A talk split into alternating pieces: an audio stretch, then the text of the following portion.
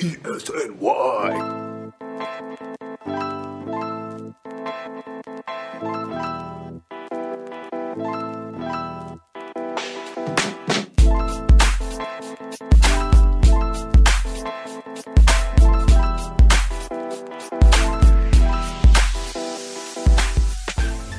Don't have Wegmans, but when I went to college upstate, I used to go to Wegmans all the time.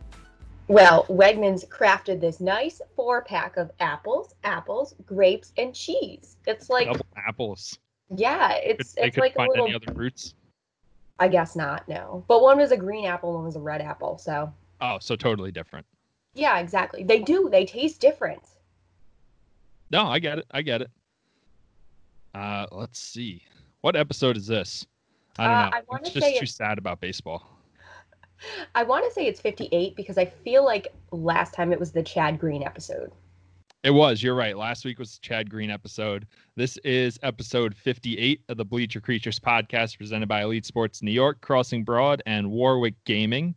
As always, brought to you by Rivercrest N Y C, the best bar ever, basically in any place ever in Astoria, Queens. Um...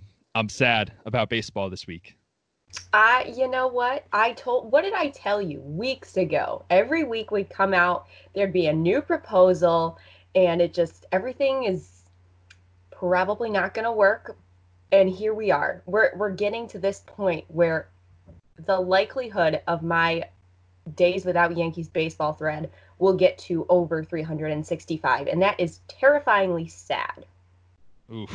Yeah, I don't I don't even know how you're going to come up with enough tweets for that, honestly. And then if we go into a strike next year, we're going to be looking at like five hundred days of no baseball. But that would be a pretty epic thread, though, right? I mean, yeah, but also, like, what are you even going to tweet? It would be a sad thread, but an epic one. I don't know. I mean, I really don't know what I would say beyond that, but... What's going on in the state of baseball is very sad and very upsetting, and the likelihood of a season even happening is just dwindling away, and it's really, really tough to handle right now. Yeah, I mean, I just, I don't know. I feel like I'm at the point where I'm just sad and I'm tired and I'm, I'm just, I can't even process all this new information we're getting, and I can't deal with the people who are saying the players are being greedy anymore. I'm writing a new bad Twitter takes article. It's my first one since last year. I'm very excited about it, except going through all the bad Twitter takes has reminded me about how depressing baseball is right now. It is. And everyone's kind of at each other's throats because they're so upset that they don't have something to look forward to every night. And I get it. I miss baseball so much. I literally am working from home. I go out and about occasionally, but after work is over, I'm like, okay, usually I have a couple hours to work out, and then I take a shower, get settled in bed, turn on Yankees baseball. What am I supposed to turn on? I'm still working on know. Criminal Minds, but I'm like, out of shows. I'm out of shows. Right, right. I'm rewatching got... Brockmire. Have you ever seen that? I have not, and that's actually on my list. So it's a good one. It's I love the premise of the show. It's like the the whole show itself is extremely like raunchy and and gross. But the whole premise is you can say literally whatever you want as a baseball announcer as long as you follow it with the count. Oh, there you go. Perfect. You know, I used to be a baseball announcer back in the day. Uh, we had like a a press box booth at one of our Little League fields, and I would offer to call some of the games. And I was pretty hilarious. Like, How I would did I not know this? Well, you know, it's funny. This came up this weekend because I went home and I was with um, I was with my family, and my sister and I were going for a walk on the canal, and we just walked walked past the field. And I was like, wait a minute, do you remember when I used to call games there? I would get to know like the entire lineup, their positions and everything. And I would make fun of the short kids. Like, it was a lot of fun. That reminds me of a viral video of um I guess probably one of the assistant coaches is in the booth announcing the games, and all he does is roast his own players. Uh, this kid's got a four hundred dollars bat, but a five cent swing. Here comes another grounder to the pitcher. That is so good. That is so awesome. So mean, so, but also hilarious. So obviously we don't have baseball to look forward to, but this week, I believe either tomorrow or Friday is when the Roy Halladay documentary Imperfect comes out. I am so excited for that. I'm excited. I'm thrilled. I'm intrigued. I'm scared. You know, it just, I'm so interested to to hear kind of the whole story and behind everything, because obviously things were very, very difficult for him, and it was a tragedy to lose him, and I just, I'm very interested, so I'm super excited for that. I'll give E S P N this, what they lack in remote interviews, which is what we have. Obviously, we're fantastic at them, and E S P N sucks. They make the best sports documentaries, one of which is the Four Days in October, which I hate, hate. that that's such a good documentary because we were on the opposite end of it. But like, objectively speaking, it's one of the best things I've ever watched. I haven't seen that one. I don't know if I have the heart to watch it, but I probably should, because if it's I tough. really want to be a unbiased baseball person, I have to watch it. Yeah, no, it's, it's a tough watch for a Yankees fan, especially that was like the Four Days in October. It was one of my earliest memories of like actual baseball. Like, that was when I can really remember, like, sitting in front of the T V and watching all of these games and being like, I don't understand how this is happening right now. The news said that three oh was automatic win, that nobody ever comes back from three nothing, and then uh, and now I'm upsetting myself now. I know. I get it. I get it. But just remember, two thousand three was pretty epic, too. Yeah, two thousand three, pretty great. Um, not so many great playoff years after that besides two thousand nine. Yes, I know. I recall. I recall. But yeah, um, this whole, I don't know, this whole pay cut proposal is really, really getting to me. And I don't want to talk about it too much, but I do in a way, because I don't think people realize like the extent as to what exactly is going on and how it's going to affect all these players. Like, I was just looking at some stats from, um, I'm trying to pull up my account here on Twitter. Uh, pull, pull up some stats from Brandon Cuddy, who I still call Brandon Cutie because it's just, that's how it looks. So there you go, Brandon Cutie. Um, and basically he was kind of laying out, especially the Yankees roster and what they were going to be making in a shortened season, but it also sounds like they would be paid by game. So what is that, and this is also a question for you, what does that mean for the starting pitchers? Like, is it just games that they are starting in, or is it just being on the roster for those games? Uh, I'm pretty sure it's just games played. Uh, not games played, I mean like roster okay. games played. Like okay. Everybody on the roster gets credit for being part of the team for that game. Right. So Garrett Cole signed this massive contract this offseason. We're all aware of it. It was one of the most exciting things. Best early Christmas present ever. Oh, things supposed- were so much simpler back then. Isn't that so weird? It feels like years ago. Like yeah. years. Garrett um, Cole might as well have been on the two thousand nine team at this point. Uh, honestly, I wouldn't be surprised. So he was going to make... He was supposed to make thirty-six million dollars this year. And with the proposed cuts, he would be making eight million dollars. Yeah, that's that's a hike. That's a hike. Uh-huh. Mm-hmm. Yeah.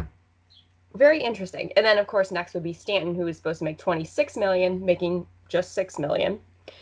Tanaka, twenty-three million dollars to five point five million dollars. Happ from seventeen million dollars to four point five million dollars. And imagine if Happ ended up having the greatest season in the history of seasons, and we just, like, paid him nothing for it and then let him go. Happ is someone I don't I don't know how his vesting option is going to work. I yeah, don't like exactly. The specifics of that are so confusing. Like, are we going to have Jay Happ next year if this season just doesn't happen at all? I just because that's right. kind it of was, important to know. It was a two, was it a two year with a third year vesting option?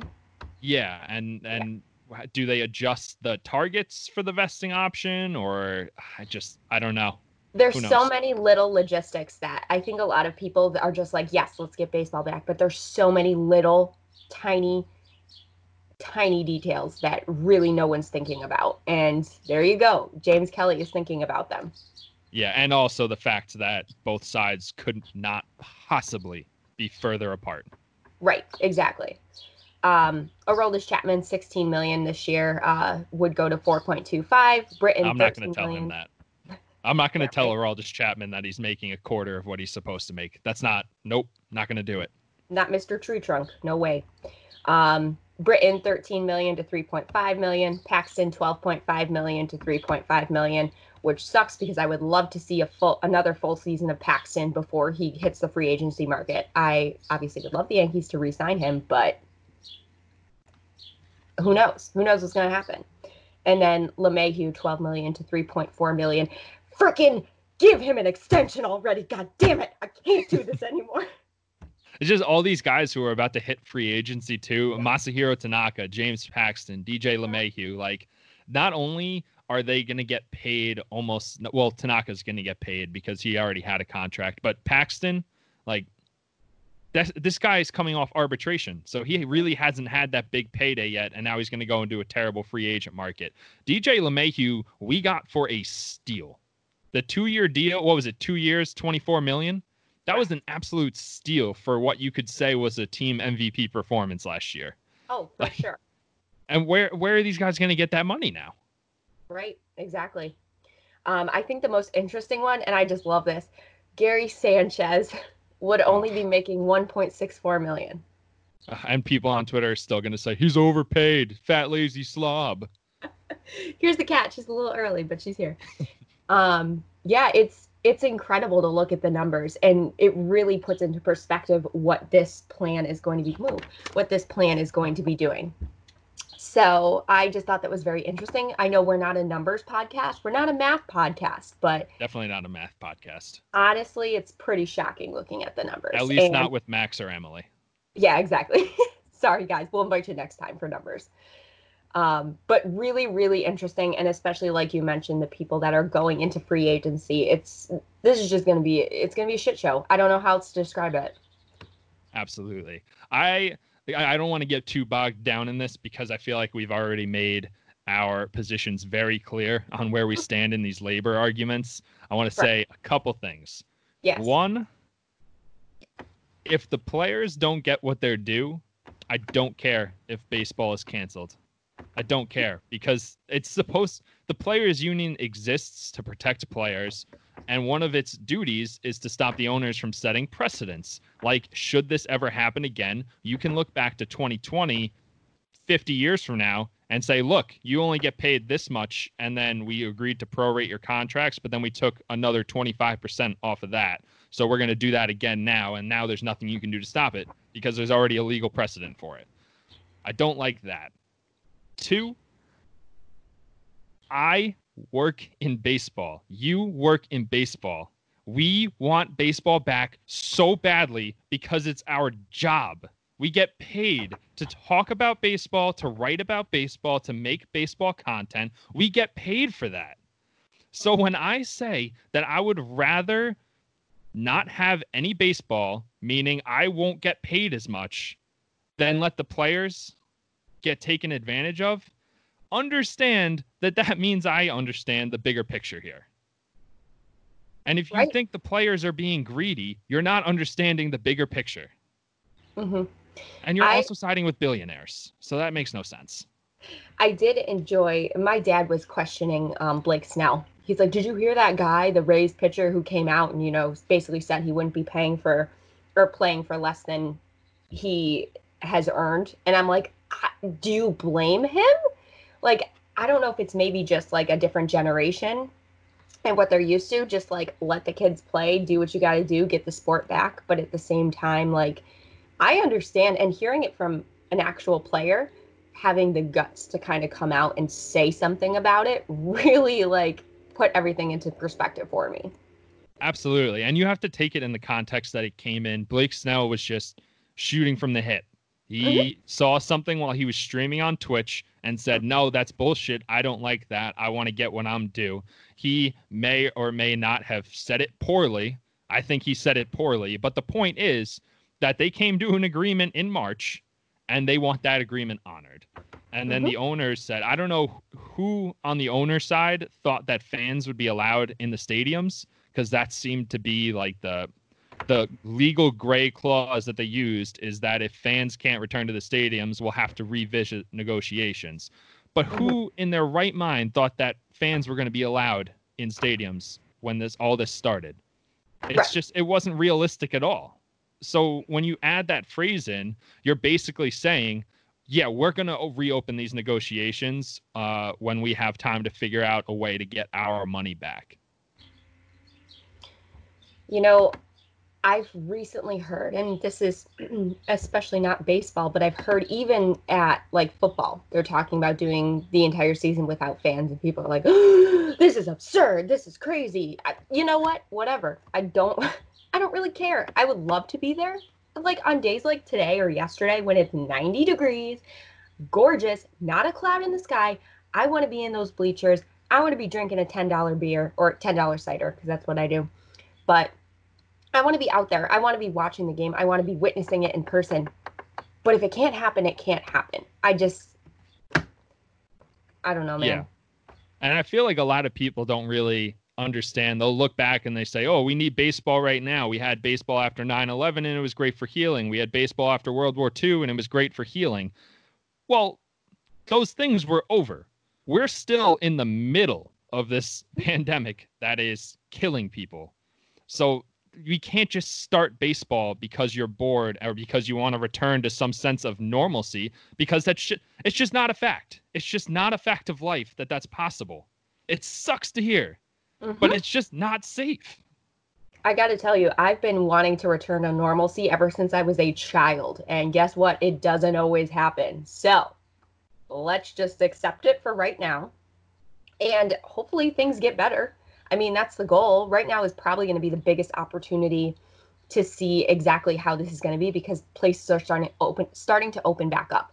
They're starting to... Um, really get people back together, and we'll see what happens. We'll see if what we've been doing is good.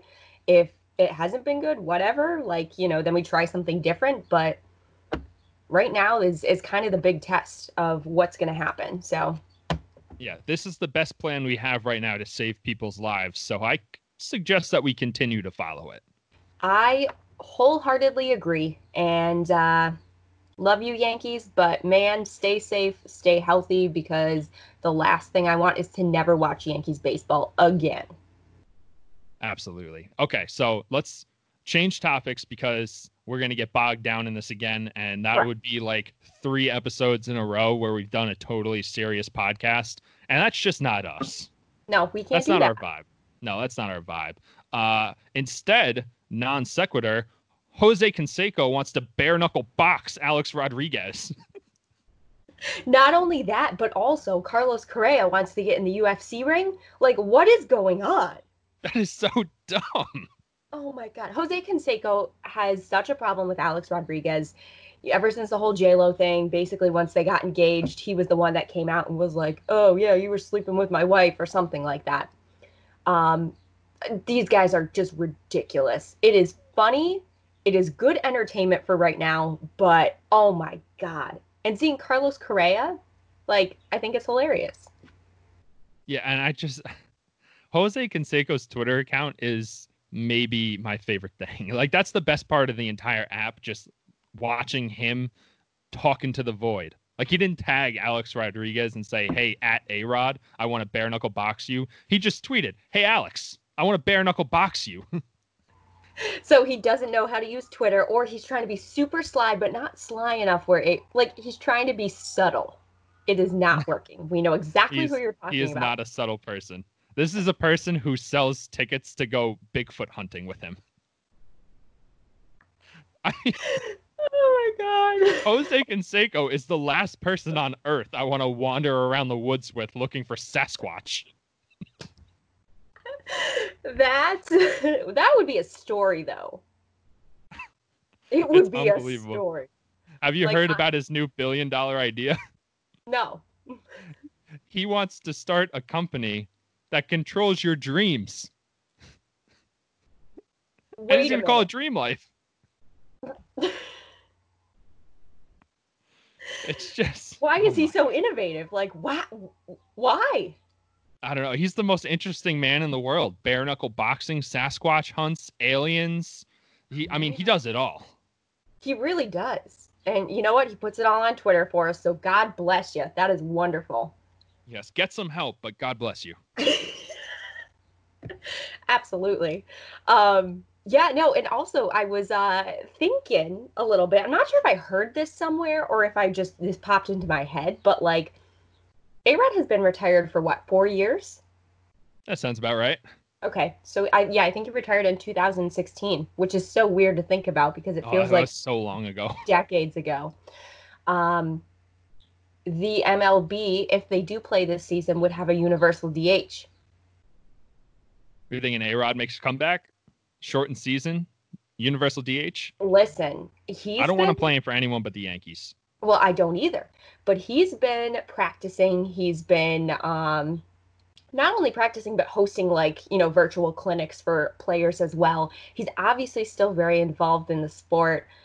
He's a he's a character. Uh, I honestly, I could see him attempting to make a comeback. If Manny Ramirez is going to be making a comeback, even if it's in Japan or, you know, wherever it is, I don't know. I don't think we can count that out for Alex Rodriguez. Yeah, I would not hate it at all if A-Rod came back in a shortened season. He was like, I just want to get those last four home runs to get to seven hundred. And then he just hung them up again. That'd yeah. be fine. I'm fine with that. Right. Yeah, as a universal D H especially. Like, he wouldn't even have to bother playing the field. Doesn't have to fight with Gio Urshela and Miguel Andujar to play third base. Doesn't have to... Well, he actually... He actually could play shortstop. Give Gleyber Torres, give Gleyber Torres a little more time to adjust. Interesting. See, now I'm thinking about it. The the wheels are turning here. And if A-Rod does a comeback, I wouldn't be surprised if a multitude of other players are like, uh, yeah, shortened season, sure. So why don't we just get a bunch of previously, recently retired players, Mariano Rivera, like all these guys back together for like one just giant all-star season. It would be magical. Absolutely magical. That would be incredible. Ooh. I got, that's an idea. That's an idea. I am making a run for Jose Canseco's best ideas ever. I'm an innovator right here. Oh boy. Do you want me to tweet at Jose Canseco and, uh, hey, you, you have it. some competition for best idea yeah. ever? Do you want to bare knuckle box my friend Allison? Have you seen me? Like, no. No, I, I think I'm good. But that would be a very interesting concept, I believe. And it would be fun. Like a mixture of all the all the young guys and some of the previously retired guys. I would watch that. I would watch the hell out of that. It would take so much pressure off all the hate the Yankees are going to get for winning the World Series in a shortened season. Right. It would just take so much pressure off. Just be like, yeah, but we did it with retired Alex Rodriguez and retired Mariano Rivera. Uh, yeah. Maybe Andy Pettitte jumps in there. Maybe Phil Hughes. Phil maybe Hughes? Phil Hughes. Well, Phil Hughes is only thirty-three. I know he got an invite to Old Timers Day, but he could still hurl it. So in a way, this is kind of like Old Timers Day, but not old Old Timers Day. It's like young Old Timers Day. Yeah, that's fair. Yeah. Okay, I think that's what it is. Hmm. This is an idea, and I really like it, and I think we should roll with it. So if anyone needs to talk about it, I'm not giving my phone number out like E S P N would do, but like... No, we would never do have, that. Yeah, if you have my phone number, you know. So just call me, E S P N. Just give me a call. E S P N, M L B, all you guys. Notice to all guests, we will never give out your phone number on the air unless you ask us to. If that's something you want us to do, we'll do that for you. Yeah, exactly. Um, I have some I have some other positive news, too, which is great. Um, first of all, this week, I want to talk more about Gary Sanchez and just what a great human being he is. Um, little boy got a, um, a fathead of Gary Sanchez, who they described as his favorite baseball player ever, and said now he wants new gear that has his number just like Gary. Gary Sanchez, being the guy, goes, happy birthday, you know, gets on Twitter, wishes this freaking kid a happy birthday. How awesome is that? I just love him. He is so good with the fans. I think we're just going to rename your your segment about players doing cute things just to the Gary Sanchez segment. Let's just talk about yeah, Gary just... for a minute and how awesome he is. Oh, yeah, I love Gary. He really is just, especially, you know, with nothing going on, he's really been on Twitter and like retweeting and um, really getting out there to his fans, which I think is really cool. Um, I love it. And then, oh, I missed this one. This was from a co- actually like a month ago. So with all the, the coloring in of the pictures and stuff like that, um, they basically, someone posted a picture of their twelve-year-old daughter, Danny Jo from North Carolina, um, with the picture. And it's so, oh my God, it's so cute. She also wrote his name, but like, it's like that cute little kid way where you can't read what it says, but you know it says Gary Sanchez. So it says, to Gary Sanchez. He responds and he goes, oh, what did he say? He says, sorry, I hadn't seen this. Danny Jo, I love it. Sorry I took so long in saying hello. Take care of yourself and thanks for the support. God, he's got to make sure he gets to everybody. Everybody needs a personalized Gary Sanchez message. Wow. Wow. Take notes. Take notes, other people. If he's going to be making one point six four million dollars and you're going to be making well over eight million dollars in a shortened season, I think you should take the time to engage with your fans a little bit. Totally fair. Also, just pay Gary Sanchez whatever he wants. He's totally worth it. Pay the man. He's great with people. Did you see uh, Trevor Bauer's tweet? Trevor Bauer's been tweeting up a storm. Um, was it the one? I don't remember if it was today. The one about Scott Boras. Yes, I did see that. Uh-huh. Oof. I mean, this is classic Scott Boras. I don't well, really yeah. know Scott Boras outside of his free agent negotiations, but anytime money's involved, I assume Scott Boras is going to be a part of the conversation. Mm-hmm. Yeah, I definitely agree. And you know what? Trevor Bauer is going to Trevor Bauer, and he's going to he's going to talk through it. So, but yes, I, like we talked about before, gained a lot of respect for um for Trevor Bauer, of course. But yeah, he's going to call out Scott Boras. At least someone's going to do it.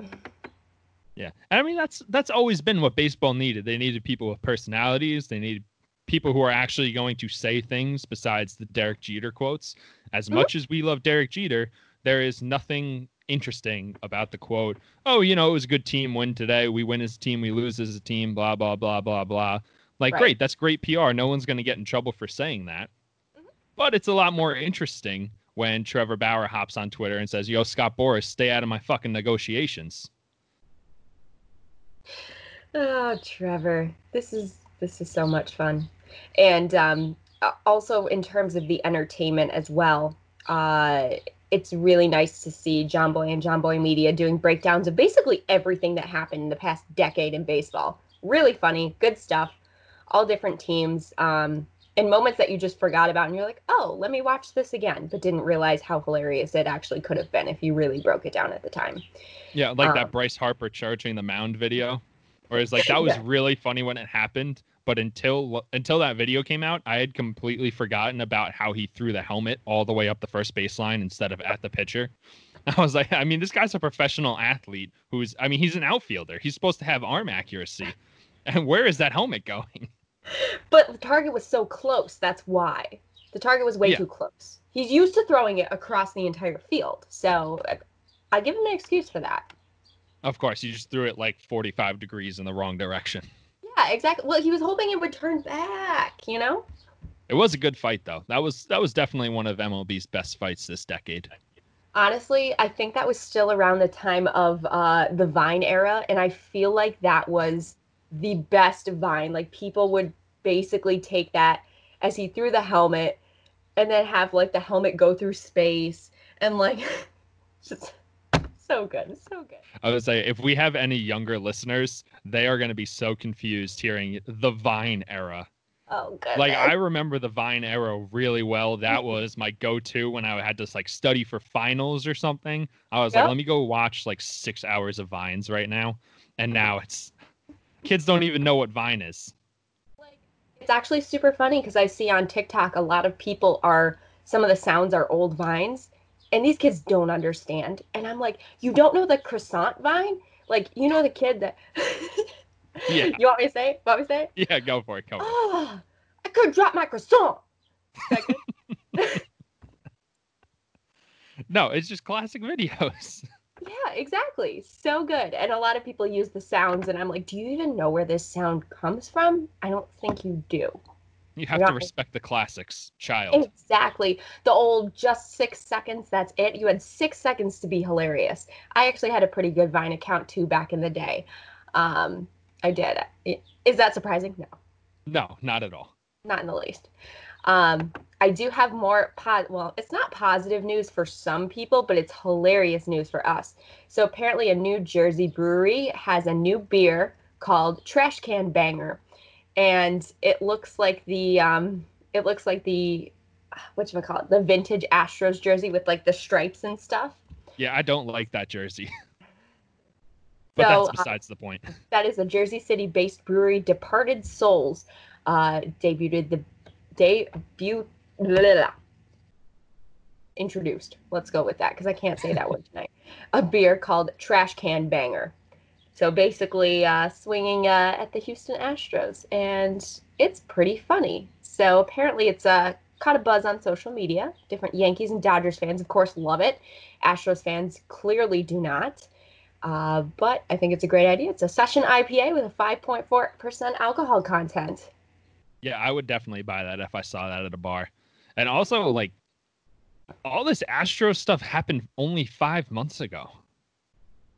It's just, uh, we keep coming back to this. This has been, like, the longest five months of our entire lives. But, like, that is so far out of my mind. Like, I think of the Astros as, like, the steroid-era guys. Like, when I think of Mark McGwire, I was like, yeah, like, he hit a lot, but he did steroids. And then I just stopped thinking about it. But with the Astros, it's like, yeah, like, they cheated, and then, you know, they won, but they probably shouldn't have. And then I stopped thinking about it, because I feel like it was eight years ago. It feels like the last five months has been an entire decade. Just no sports. Tons of crappy stuff coming out and a lot of crappy stuff coming out. So, yeah, it feels like it's been a decade. This has been the longest year of my life. I can honestly say that. Yeah, really terrible time to have a baseball podcast. So we might have to resort to talking about something like Danny Phantom for ten minutes. Listen, all aboard. Let's go. Um, but actually, I was reading this article through uh, uh, N J dot com. And the guy who uh, basically came up with this beer and stuff, he's not a Yankees fan, but he's a Marlins fan. And he wanted to name a beer Fire Sale I P A. But he said he didn't think it would sell because he didn't think people would get it. But I get it. Do you oh, get I it? Oh, I definitely get that. Yeah. And I did see a post on Twitter um, that was basically about what the Ash, not the Astros, what the Marlins would look like now if they didn't just get rid of everyone. Like, they'd have Christian Yelich, they'd have Justin Bohr, they'd have uh, Giancarlo Stanton. Like, incredible. Like, all yeah, these the bones superstars. Of that team were incredible. Right, exactly. And it's just amazing that they did nothing and then got rid of everyone. And now, I mean, depending on what happens this season, or, you know, the Marlins could not exist anymore. Maybe. It's, I don't it's know. It's possible. I mean, they're one of the teams that are in the um they're one of the, the least expensive teams, I guess, if that makes any sense. But yeah. I know they're obviously been talking about trying to move teams up to like Montreal or, you know, wherever, and uh, it could be the Marlins. I don't know. It's just crazy how they can't, like, it would be so easy in a city like Miami to mm-hmm. gather a baseball fan base. Right, like, exactly. I mean, they just, they can't put a good team on the field. Right, exactly. Just, and when they had a no good sense. team or had good individual players, they just weren't a team. They just didn't play together. Like, they played no. and they did pretty good things individually, but not as a team. So, sucks to suck, right? Yeah. And I, they sold everyone so soon, too. Like, I was, that always confused me looking back. Right, it's like, yeah, like, you knew Christian Yelich was pretty good because he ended up playing for Team U S A, right, in the um, in the World Baseball Classic. And I think that was seventeen, so I think he was still on the Marlins then. But yes. Either way, like, you had Stanton, you had Yelich, you had Marcelo Ozuna, who was a good hitter in Miami. Everyone already knew that. Uh, like, you had all these talented guys who were controllable for so many years.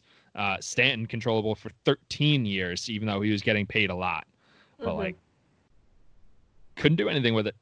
Right, exactly. Um, also thinking of recently retired players to bring back. I guess maybe it's not quite as recently.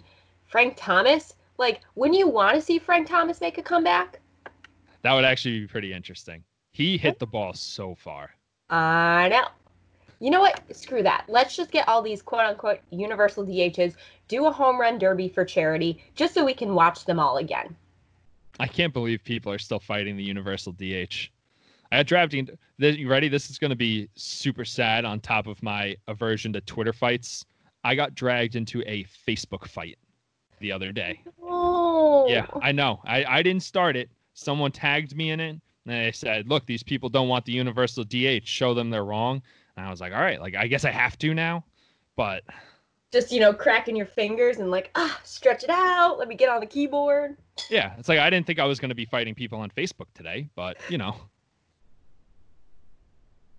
Oh, man. I, yeah, the universal D H, it's going to happen one way or another. Like, I'm really sorry, National League. I just, I don't want to see my pitchers hit. I don't. I'm it, not sorry, National League. You're, it's way overdue. I come right. back to this all the time. When baseball was invented, and nobody, I mean, the K B O probably throws harder than they did in eighteen eighty. And I saw a guy in the K B O today throw a curveball at fifty-eight miles per hour. Like, wow. That is so slow. It's pretty, it's almost like an ephus. Yeah, they actually did put up a graphic of him having thrown a curveball at forty-nine miles per hour. And I don't even, like, how does that even reach the plate? Like, the trajectory right. that would have to take, how do you get it there? Oh, my gosh. But either that's either way, that's, that's what tough. They were throwing. Yeah, that's what they were throwing, like, in the eighteen eighties. But this is two thousand twenty. It's been one hundred fifty years. Like, we have guys, any asshole can roll out of the bullpen now and dot one hundred on the black. Pitchers were not meant to hit in these conditions. They weren't. Not, it is too they difficult. Are, they are meant to get on the mound, throw one hundred, and sit and relax for a little while, and then get back out there and throw one hundred again. For starters, you know, hopefully six-plus innings. For relievers, one inning, give it your all. Like, that's yeah. what they're expected to do. You don't want to come up in the bottom of the ninth inning with nobody left on your bench, and or even having someone come in to pinch hit. Like, the pinch hit stats are terrible, especially at the end of the game, because you're looking at some of the better pitchers in the sport, usually a closer if it's a close game, and the pinch hitting stats are not good either. So you don't want someone coming in, you know, completely not prepared to face one hundred two miles an hour, and that would be both a pinch hitter and a pitcher. You don't yeah, want but that. They'll, they'll always say, oh, like, but the, you have to keep the strategy in the game. But I don't get that, because the quote-unquote strategy of the game is to cover up for the fact that one-ninth of your lineup is a black hole. Mm-hmm. It's just, yep. if there's nobody on base, it's an automatic out. If there's somebody on base, you're giving them an out on a bunt. Like, you right. have to do all jump through all of these hoops just to have somebody who can't hit in your batting order. Right. Like, and I mean, the other part you think about too is mostly pitchers are batting ninth. They're batting last in the lineup.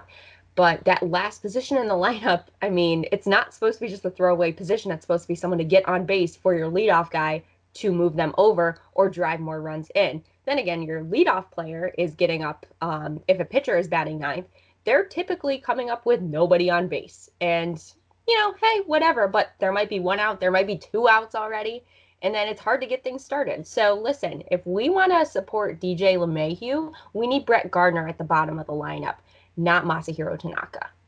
Absolutely. And what about the eighth guy?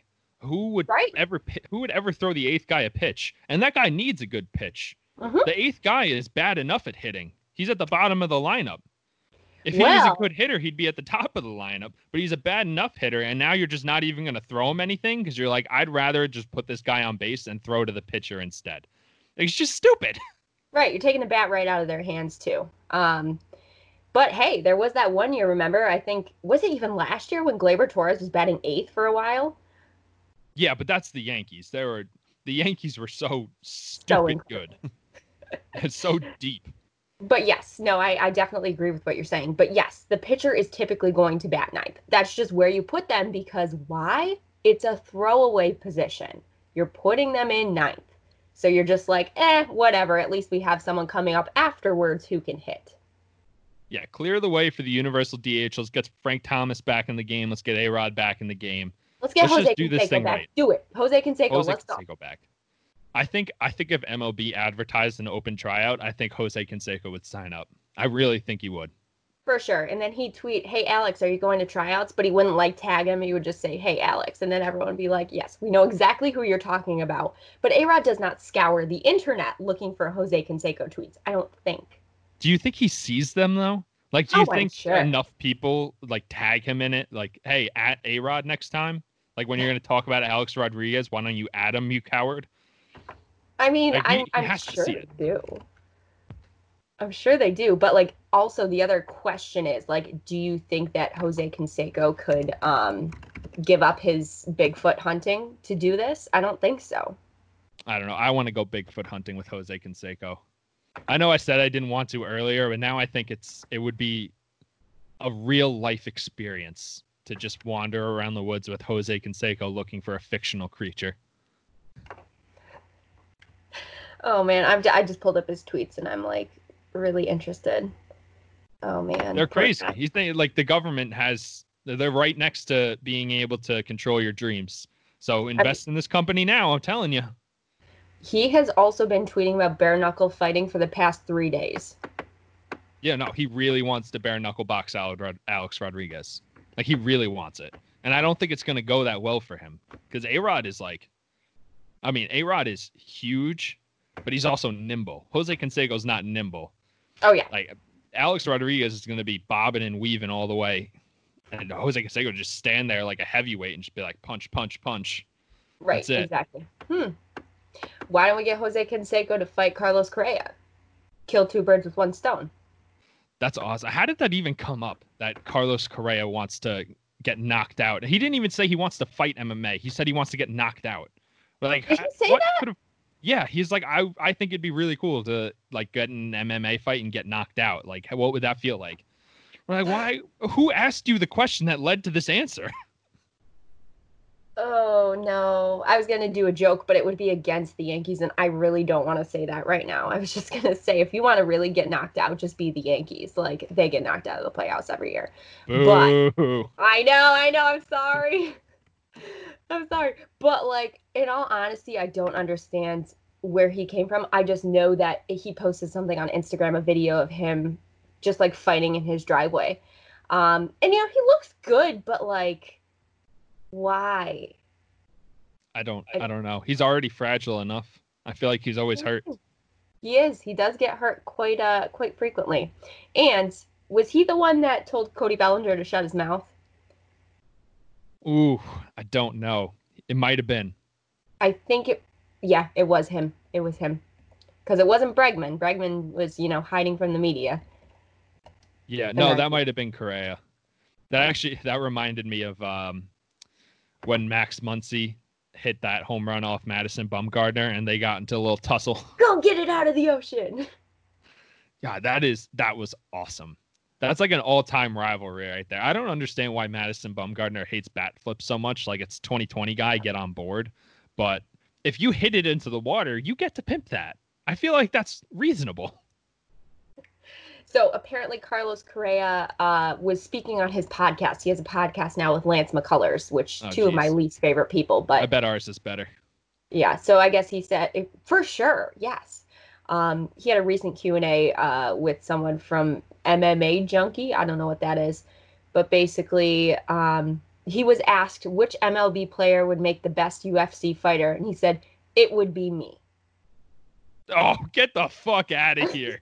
Get the fuck out of here. Are you serious? He said that. And I quote. And he also said, quote, I grew up boxing and I loved it. But I realized, man, in baseball, you don't get hit as much. Until next year, in boxing, I'm going to have to be constantly getting hit in the face and stomach and the ribs, and that hurts. I stuck to baseball. It worked out well, but I definitely would love to try. End quote. I mean, I'm pretty mad at the audacity to say he'd be the best boxer in Major League Baseball. Uh, that's like... That's, that is... That is Jose Canseco territory. Like, he should be all over this. Like, be like, are you kidding? You want to try that? Let's go. Oh, I would pay so much money for a pay-per-view fight of Jose Canseco and Carlos Correa. I would pay anything. I would empty my bank account. I'd get eight credit cards and max every single one of them out. Like, I would give anything to watch that fight. Yeah, it's uh, it's very intriguing, but the audacity this man has. Like, I didn't like him in the beginning because he was very cocky. And now all of a sudden I just have this, like, even worse hatred right now. Because why would you say that?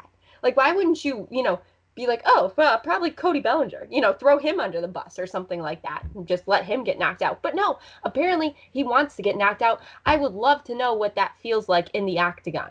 So he wants to get pummeled and black out and get K O'd in the octagon just because he wants to try it. I want to see if he'd be in the same weight class as Yasiel Puig. Ooh, now you're talking. Oh, man. Yeah, so... Um, it's two twenty and two forty. I don't know if that's the same weight class, but if they ever got in a fight, Yasiel Puig would maybe actually murder him. Oh, for sure. Just with the way he's built and the way he took on an entire... What, he took on the Pirates, was that? Yeah. He took on the entire Pirates team, which still should be a framed picture in the Baseball Hall of Fame. Like, that oh, There's should no way...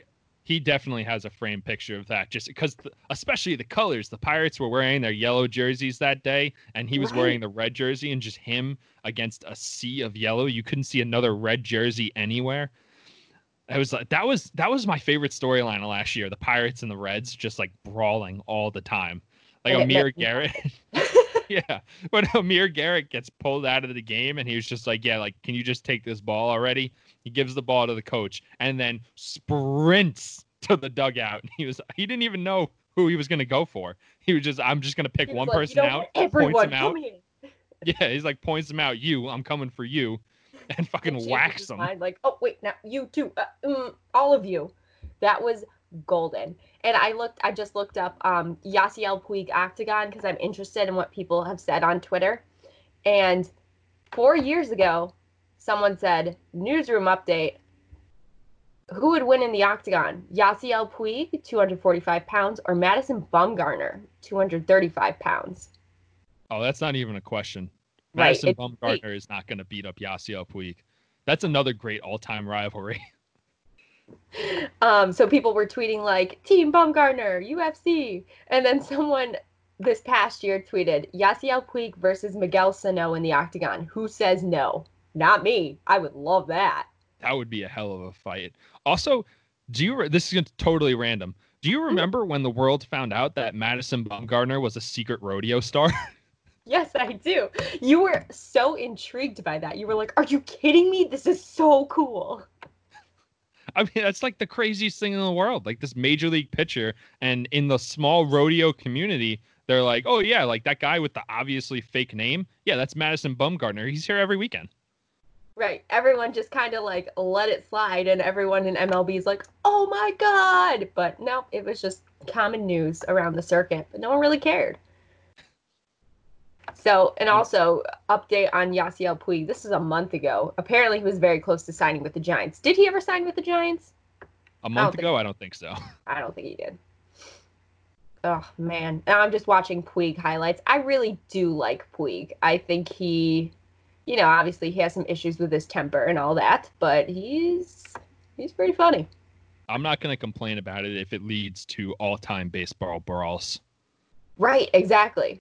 Exactly. We need more of those. I mean, I'm tired of watching the ones from the nineties where, you know, people would just kind of, like, clear the benches just to stare at each other and, like, yeah, you going to go first? And they're like, no, you go first. I'm not going to do that anymore. I want real fights. Yeah, no, um, if you're going to throw down, go Amir Garrett and throw down. Yeah, exactly. Oh, man, that was good, too.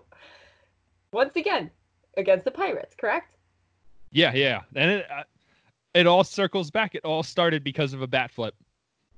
Yeah. Chris Archer took exception to Derek Dietrich hitting one into the river. Go get it out of the water. Again, it all circles back. Stop hitting the ball into the water. It will stop fighting. This is too funny. I did I did pull up the picture of Puig. It is truly a piece of art. Truly. Absolutely. One of the greatest pictures of all time. Oh, I love it. Puig, he's, I feel I feel bad for Puig. He's the number one person. Like we mentioned last week with Emily, that guys who are replaceable get replaced with mm-hmm. guys who make less money. And Puig is like that perfect example where he's clearly good enough to be a major league player, but there are guys who only cost six hundred thousand who can give you the exact same production. So he's clearly good enough to be there, but is anyone actually going to pay him? No. Right. Right.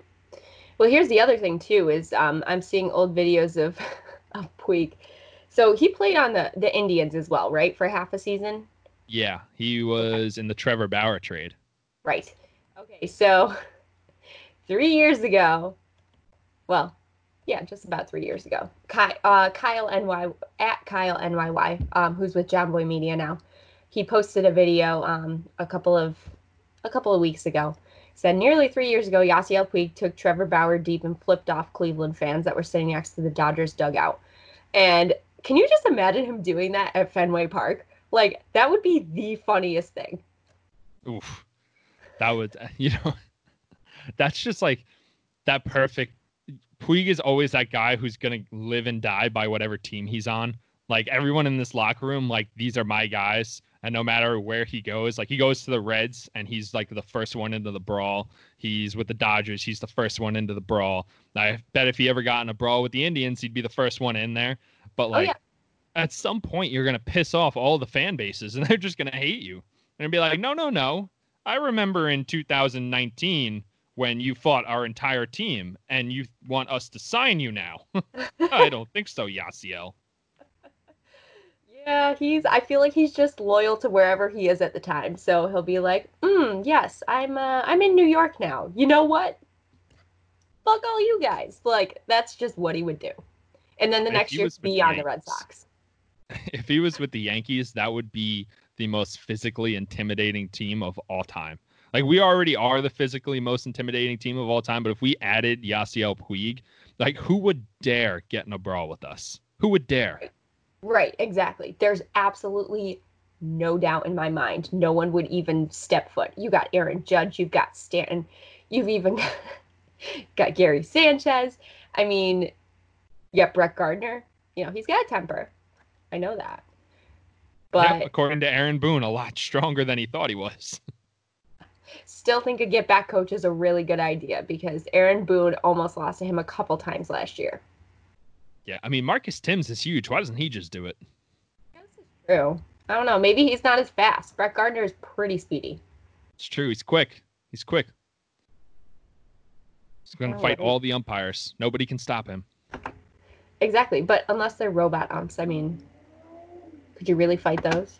Yeah, who do you fight when who do you fight on a bad call when a robot makes it? Yeah. Yeah, do you yell at the robots? I don't know. I feel like you just can't. Like, yeah. What do you even do? That makes no sense. You're like, that was low. Well, according to the robot, it wasn't. So what are you going to do? Yeah. Not like, because then you'd look a little crazy. And you probably go back to the dugout and find out it was a strike anyway. But, all right, so there's going to be no more yelling at umpires. I'm sure they'll love that. You remember that season that they all wore black bands on their arms because mm-hmm. the players were, quote, unquote, abusing them? Like, yeah. Call better games and we won't yell at you. Like, this isn't some stand that you have to take. I don't I don't think the fans are going to be on your side with this one. Right, like, exactly. Hmm. Interesting. I just saw on Twitter, and it really piqued my uh, attention. Someone said that there was, I they just made it up. Okay, this is not real. But okay. They said that there's going to be a Yasiel Puig thirty for thirty, and I'm like, yes, let's go. I would Sign love Sign me up that. for that. Sign me that, up for that. That would be so good. So good. Yeah, I'm I'm really getting into these documentary type stuff, um, especially for sports. It really just kind of brings a new perspective to everything, and instead of just sitting here watching games, I'm learning. I'm learning things. That's true. I'm learning a lot about the K B O. I have I've picked my K B O team. It's the N C Dinos. They're the best team in the league. Um, Are they the ones have, with Bull Daddy as their mascot? Yep. That played a huge role in my decision. That their mascot was a gigantic dinosaur named Swole Daddy. That played a huge role.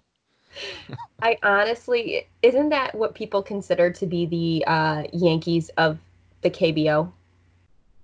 I honestly, I don't know that much. Okay. But I think that's what people have been saying because they've tried to kind of align them with teams in um, in America, so that fans could kind of look over and be like, oh, this could be a good team to follow. Imagine being an Orioles fan and be like, yeah, here's the worst team in the league, so you should probably the follow Wyverns, them. The S K Wyverns. Terrible okay. name. Really okay. terrible. Yeah, no, I uh, I still haven't been following, but I still wake up every morning at like five o'clock, and I think it's just my body telling me, hey, uh, you should watch it. There's baseball on. You got to watch the replays on E S P N. That's what I do. I never watch them live because I'm an adult. I have to be up at nine o'clock for work. Ooh, yeah. No, I got to be up at eight for that. So, but it's kind of nice because I can just kind of roll out of bed to my desk or roll out of bed to the other side of my bed and work. That's what I do. I perch my laptop very precariously on the chair that's next to my bed. And then at eight fifty-nine, I have an alarm that goes off. And I just roll over, pick up my laptop, clock in, and start working. Okay, so Friday is when the Roy Halladay documentary comes out, and I'm sure that we'll be able to watch it and maybe give like a, a little review or, you know, something next week too. But yeah, it's uh, ooh, I need I need this stuff. I need it now. Yeah, this this is gonna be a perfect one because Roy Halladay is one of those guys who's like he's like Derek Jeter-esque that you. Obviously, by the name of the documentary, you just assumed this guy was perfect. He came out and he threw his games and he never really like got in trouble with the media or anything. And then you look behind the scenes and you realize there was a lot more going on, which is what Major League Baseball has been like that for the entirety of the sport. But it's only just in the last five years or so that the league has been like, hey, you guys are, you know, kind of interesting. Why don't you show that? Right, exactly. And you know what? I'm I'm surprised they didn't do something on like, well, you remember Corey Lytle, right? I do. Yeah, that was that was another plane tragedy. And obviously Thurman Munson, you know, you've got all these, not all of them, but there there's been three at least. For I mean, you can name three off the top of your head. There has to be more. There's definitely have to has to be more. So, and I don't remember what the circumstances were surrounding him um, either. But, yeah, it's just very, very interesting. So I'm really excited. I watched the trailer. I cried.